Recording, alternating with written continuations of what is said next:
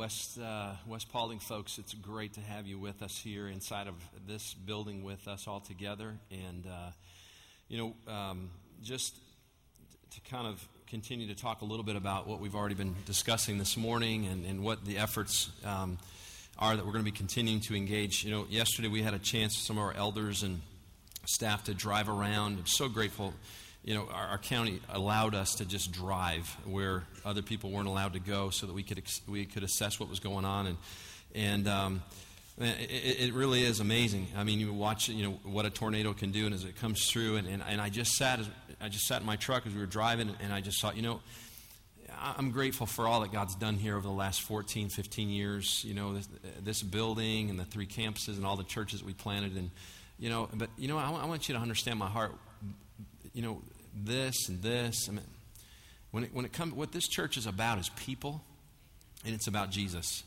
And I want you to know my heart as a pastor, and I know for Steve and James and others, that's what this is about. It's about engaging people with the love of Jesus. And we have a tremendous opportunity. You know, yesterday um, we drove over to the airport, and our, a good friend, and many of you know Rich Erdman, he and his wife Luann, they, they, they started a church on Tuesday evenings called Tuesday Church. And, and Rich, we've been connected with him for several years through FCA.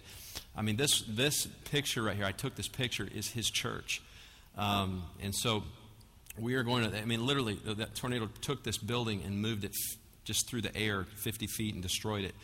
Um, we're going to let them meet here on Tuesday nights. So we're going to take care of them. Um, Poole Elementary School, where our West folks meet, um, you know, we went over there as well.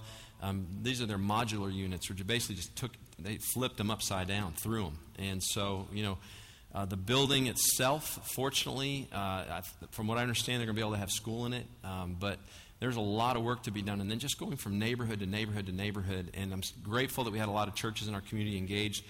But I want you to know the work, the real work, is going to is going to be over the next many weeks and months, and that's where we need to engage. And after the first service we had, in just in the nine o'clock, we had about 150 to 200 people who stayed after just, just to say, "Let me jump in. Let's figure this out." So, as Paul said, I mean, the community's looking to us. We got to come through on this. This is where we, as the church, this is what we're all about. So, jump in and it's going to be organized chaos. I want you to know that. But you know what? I've realized and learned that in the messiest moments, God does his best work.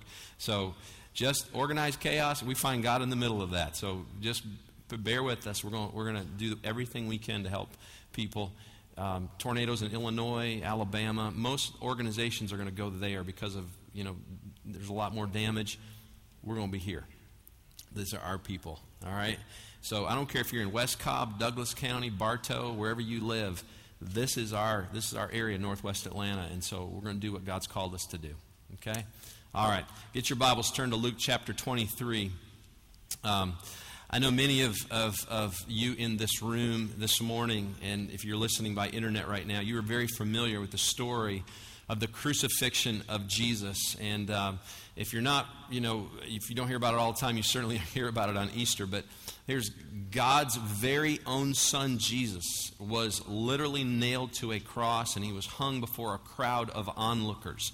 And I want you to, to capture this picture that, that as Jesus was hanging there, these onlookers were not, a, it, was, it was not a huge group of followers and family and friends. Most of those folks had dispersed out of fear. They were you know, basically hiding. The onlookers that were, that were looking at Jesus, the Son of God, as he was hanging on the cross, were mockers.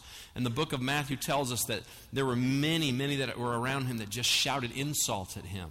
There, there were others that, that just kind of, the Bible says they wagged their heads, shook their heads in disgust. Many of them just folded their arms, just looking at Jesus and just throwing out words like, you know, you said, you know, Jesus, you said that you were to you were to destroy the temple and rebuild it in three days. And, and, well, you know, if you're the Son of God, then then save yourself and come down for the cross. I mean, others were the leading priests and the the teachers of religious law, I mean, the elders of, of the day stood there just mocking Jesus. And they said, You know, you saved others. You know, you talk about how you can save others, and but yet you can't even save yourself. I mean, he, he's the king of Israel. Really? Is this guy the king of Israel? I mean, if he is, then let him come down from this cross right now and we'll believe in him. If he comes down now, we'll believe in him. He trusted God, so let God rescue him if, he, if that's what he wants to do for him. You know, this is the guy who said he's the Son of God. I mean, I want you to just capture that picture of these onlookers. They were spitting at him and hurling insults and folding their arms in disgust. And the Bible also tells us that Jesus hung on the cross there, he was not alone. There were two men, one on one side and one on the other, two thieves. And in Matthew tells us that they, they mocked Jesus as well.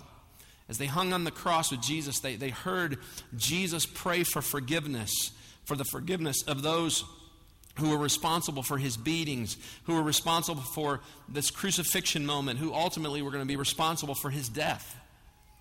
Jesus' very first words are, Father, forgive these folks. They, don't, they really don't know what they're doing here. Both of these men, as they looked at Jesus, they could see this plate that was, that was nailed to the top of the cross that Jesus was was being hung on that, that, that Pilate put there that, that, that said, This is the King of the Jews. And in Luke 23, we find this incredible story of how each of these men interacted with Jesus while they hung next to him on the crosses as they were dying along with him. And in 30, verse 39, here's what it says One of the criminals who were hanged railed against him, railed at him, saying, Are you not the Christ? Save yourself and save us. But the other rebuked him, saying, Do you not fear God, since you are under the same sentence of condemnation? And we indeed justly, for, we, we, for we are receiving the due reward of our deeds. But this man here, he's done nothing wrong. And he said, Jesus, remember me when you come into your kingdom. And he said to him, Truly, I say to you, today you will be with me in paradise. As these guys hung next to Jesus, both close to death, one of them continued to mock him, railed against Jesus with this very sarcastic tone. Aren't you the Christ?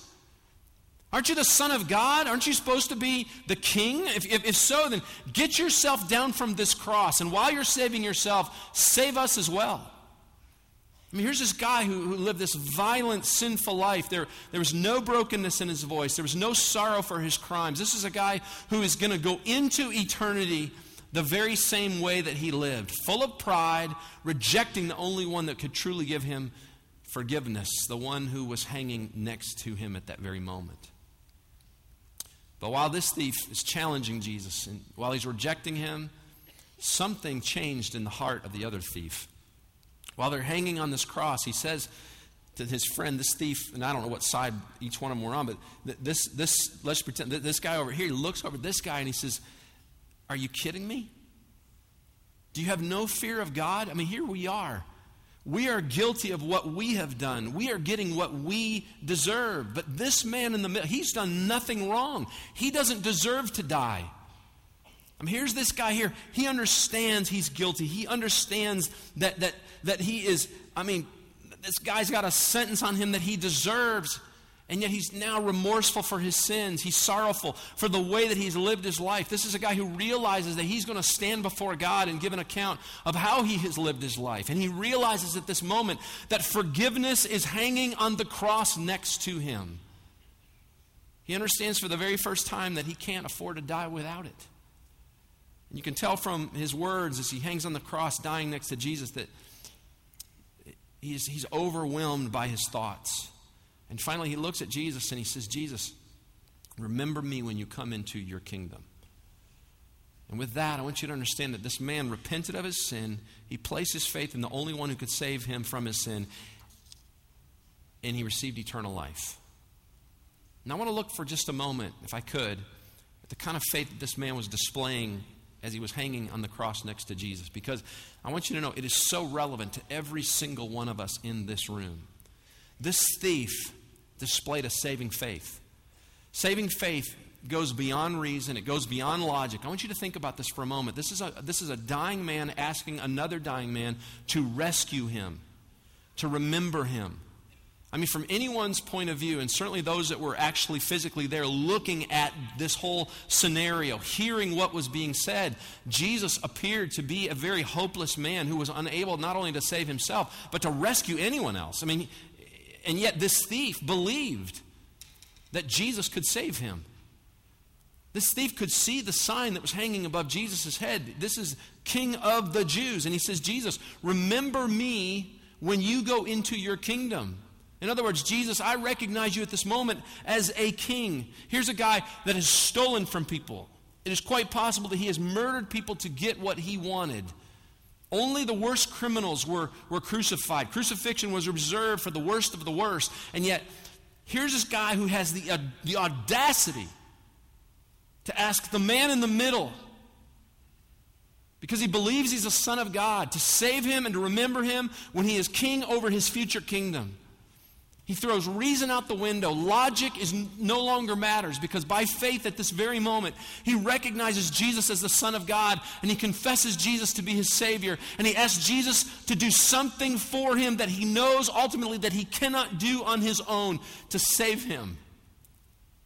And it's the same faith. This is the same saving faith that every one of us in this room needs to be willing to approach Jesus with for their very own salvation.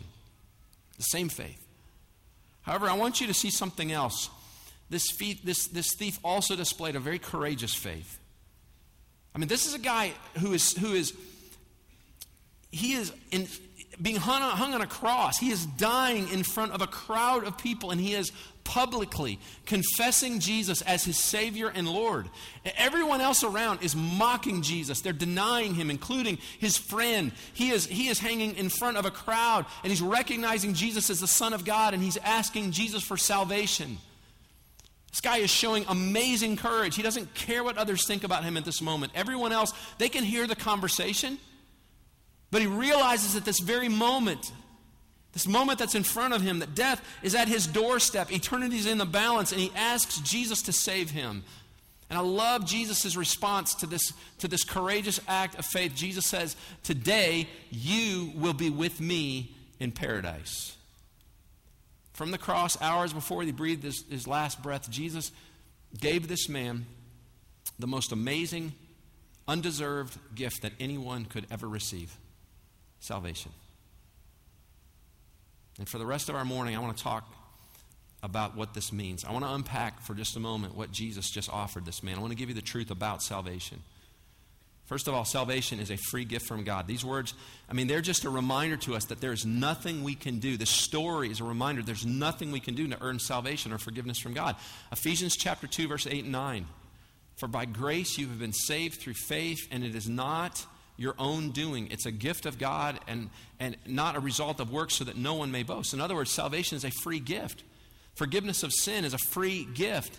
It's a free gift that God gives us when we place our faith alone in Jesus Christ as the one who came into the world to die on our to die for our sins on our behalf and then to offer us salvation and eternal life. And the apostle Paul here in Ephesians 2 reminds us that, that this is something that we cannot earn by being good by being good people, by doing good things, by following enough rules. And listen, I run into people all the time, and I know some of you do as well, who just, I mean, they have it in their mind. If I'm a good person, if I do just enough good things, then somehow or another it will be enough. It will be never, ever be enough. Ever. It's all about what Jesus has done. I don't care how many rules you follow. Without salvation, you end up in the same place as this thief over here who rejected Jesus. Nothing outside of Jesus will work. Instead, the only way that we can be truly forgiven of sin and receive eternal life in heaven is by receiving freely, by grace. It's through trusting in Jesus Christ alone to be our Savior. See, that's what sets Christianity apart from every other religion in the world. The Bible teaches that, that, that we had no one or no way to get to where God was, so God sent his very own Son to make a way. And we receive, by, we receive salvation by believing that and by putting our faith and trust in Christ alone. And this is what this thief did at his, the very last moments of his life. I mean, think about this guy for a moment. He has wasted his life. He has lived for his own pleasure. He has pursued his own pursuits. It's been all about him. And we don't meet this guy until this moment in Scripture. We have no idea where he came from. We have even no idea really what his, you know, the extent of his crimes. We didn't know what kind of family he grew up in, what town he was from. We know none of that. So we know that he's not going to be able to do anything good with his life from this point forward. I mean, he's, he's dying on a cross. He can't get down. He can't get down off the cross to make up for all the bad he's done. And yet Jesus offers it to him anyways. Why? Because Jesus offers salvation to all who will believe. This, this thief at this very moment simply had faith that Jesus was a Son of God who came into the world to save people from their sins and offer eternal life.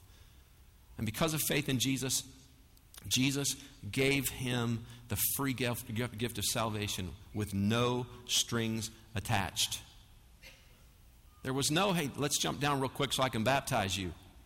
There's no, let's jump down real quick so you can do, uh, no strings attached.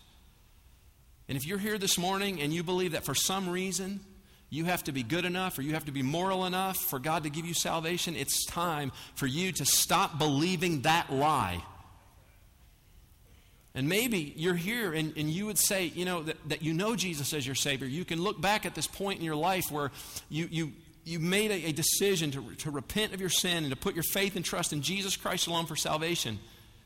But you're still struggling with the mistakes of your past.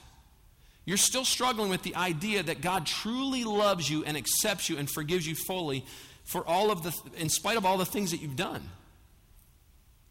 Here's what you need to rest in this morning. I, listen, I, I'm asking, look, if you don't hear anything else, I hear this for those of you that know Christ. Find rest in God's love for you, His acceptance of you, His forgiveness for your sin. It's not His forgiveness of your sin, His acceptance is it's not dependent on you or anything you've done. It was all made possible because of what Jesus did for you. Your salvation is not based on you or what you have done, it is based on what Jesus has done on your behalf. And you need to embrace the fact that there is nothing, nothing, nothing, nothing that you can do to have God love you more or love you less than, than, than He does at this very moment reading the Bible more, praying more, going to church more, giving more, serving more, engaging in opportunities like this tornado thing. It's all great stuff. But it's not going to gain more acceptance, more of God's acceptance for you. He already accepts you fully. It's not going to get him to love you more. You could not be any more loved right now by God than you are at this very moment. And so it's time to get off. Listen, it's time to let go of the self imposed guilt, the condemnation that you have put yourself under. And it's time for you to learn to rest in what Christ has done on your behalf if you're a child of God. Second thing, Jesus is willing and ready to save lost people. On the day that Jesus died, you got to understand, I mean, he was beaten, he was flogged, he was whipped, Flesh was torn from his body. A, a, a, crown of thorns was driven down on his head. Spikes were driven through his wrists or his feet. Isaiah chapter 52, verse 14, prophesied years and years and years before it. It tells us that by the time that Jesus got to the cross, he was so disfigured that they, he didn't even look like a human anymore. I mean, we can't even imagine the pain that Jesus had already endured, even by the time that he went to the cross. I mean, he, he was already close to death by the time he even made it to the cross. And Jesus, I mean, at this moment, had every reason as he hung there to be, to be focused on himself, to be just, you know, just trying to get through all the stuff that he was going through.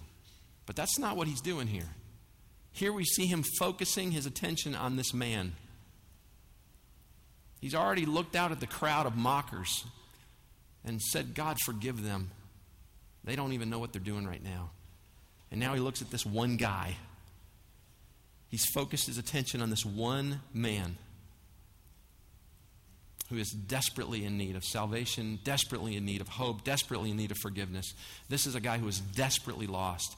And you know what I love? This story shows that Jesus is always willing and ready to save lost people. Luke chapter 9 verse 10 says that the whole reason Jesus came to earth was to seek and to save those that are lost. And so it doesn't matter for you what your past look like looks like. It doesn't matter what your present is currently looking like. It doesn't matter what mistakes you've made or how badly you feel like you have messed up. Listen, it doesn't matter if anyone else around you is unwilling to forgive you or to offer you hope or to give you a second chance. Jesus is always ready to forgive you. He's always ready to wash your sins away and to, to, to, to forgive your mistakes and to restore you, to heal you, and to give you a second chance. He's not preoccupied. He's not too busy. There is nothing more important to him. There's nothing that could stand in the way of, G- of, Jesus extending to you at this very moment grace and forgiveness if you are willing to trust in him alone as the only one that could accomplish those things on your behalf. Listen, if Jesus can forgive and save a murderer at his very last moments of his life, he can save you this morning. He can save you this morning. We're getting old school church in here this morning. Y'all good with that?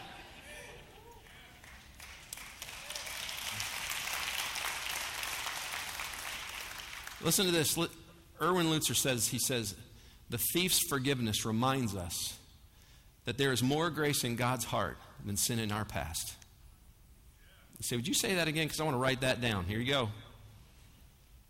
The thief's forgiveness reminds us that there is more grace in God's heart than sin in our past.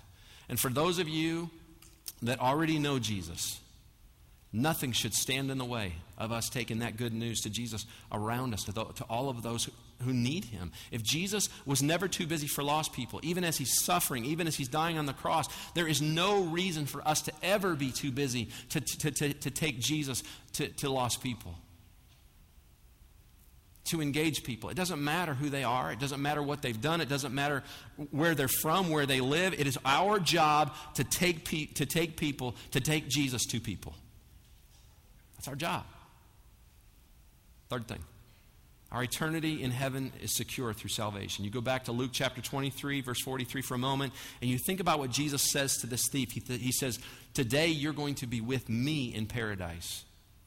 Now, I know that there are uh, religions that teach that death leads us to a place called purgatory.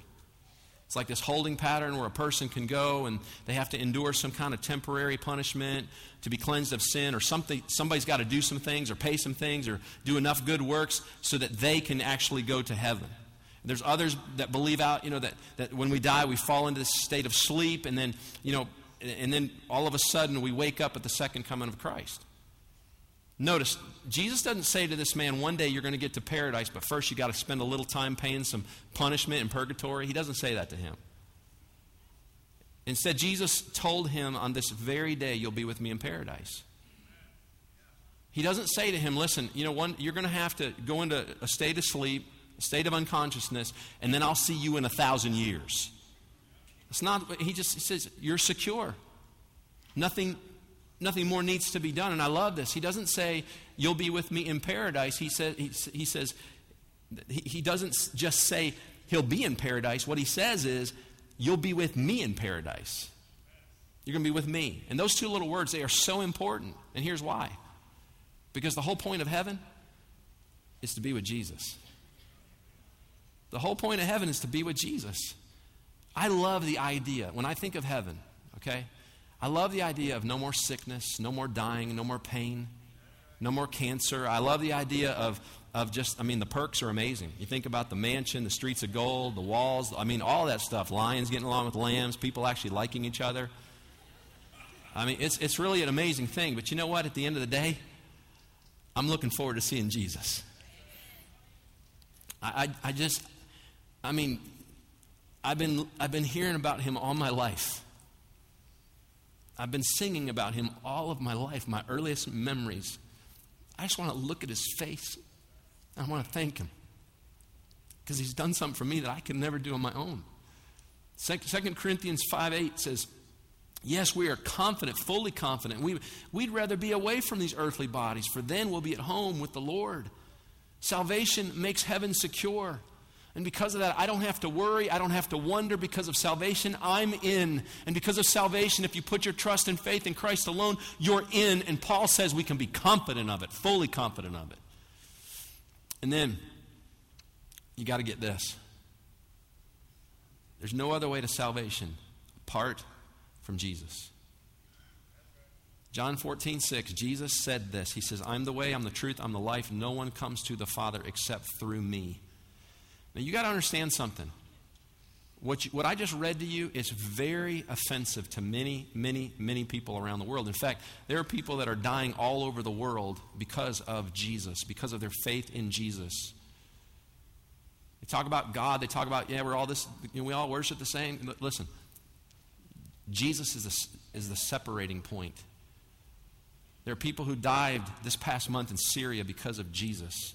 There are people dying in Iran and Iraq and Pakistan and Afghanistan, Bhutan and Cambodia and in Indonesia, all over the world, because they have professed Jesus to be their Savior. The fact is, Jesus says it himself. He says, There's no other way. I'm the truth. There's no other way to get to the Father except through me. And when this thief is dying on the cross, Jesus doesn't look at him and go, Hey, I'm going to point you to Muhammad. I'm going to point you to Buddha. He doesn't tell him to jump down and earn it.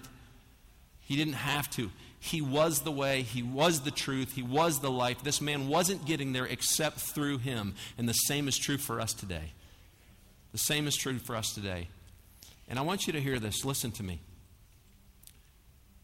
Every one of us in this room, including me, we are no different than these two thieves. We are no different than these two thieves. We are all sinners. We all deserve death. There, none of us in this room deserve forgiveness. None of us in this room deserve hope or salvation, but it's offered. And it's offered to everyone, and it's offered freely. And we can deny him, we can reject him like this one thief, or we can accept him for who he is, the Son of God. We can repent of our sin and be like this other thief. We can place our faith alone in Jesus Christ to be our personal Savior. We can receive forgiveness. And we can walk out of this building this morning different than we came in, totally secure that when we die, we'll spend eternity with Jesus in heaven. We like to separate ourselves from stories in the Bible. We are these two thieves. And Jesus hangs in the balance offering freely a gift that you can never earn. You will never earn this. No one in this room is good enough, not even on your best day. I don't care where you came from, what family you were born in, what part of the country you were born in, what you think about good works, good moral. It's all Jesus. I want you to bow your head for a moment.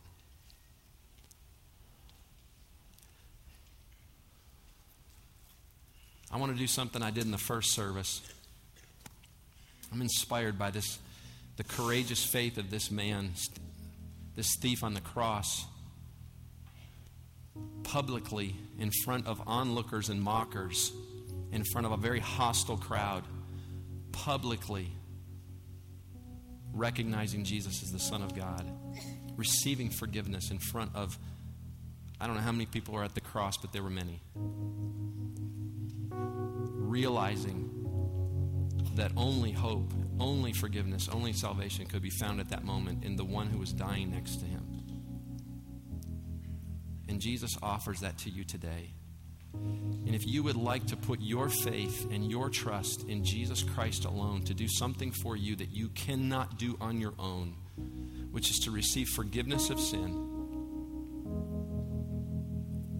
to find hope in your life, and to find security in eternity, I want to ask you to stand to your feet right now. I'm not going to ask you to do anything but uh, other than that. I want you to stand to your feet right now. Six people stood in the first service. If you need Jesus Christ to be your personal Savior, you are lost without Him. Stand to your feet. Be bold, be courageous. I want to just challenge you stand. You're not in a hostile crowd. There's no mockers or onlookers getting ready to insult you in here. This is a family you will be embraced. Just stand to your feet if you want to trust, put your faith and trust in Jesus alone. Those of you that are standing, I want you to pray with me right now because I know many of you don't, you may not know what to say. God knows your heart and He knows the moment it happens. But here's what I just pray with me. Say, Jesus, thank you for dying on the cross on my behalf, for offering something to me that I could never earn on my own. At this very moment, Lord, I want to tell you I'm sorry for my sins. I repent. And I ask you to be my Savior. I put all of my trust, all of my faith in you alone and what you have done on my behalf. I don't deserve this, but thank you for doing it for me. And I receive it. I receive your grace through faith. Jesus' name, amen. Now let's give these folks a big hand. Y'all can sit down. Amen.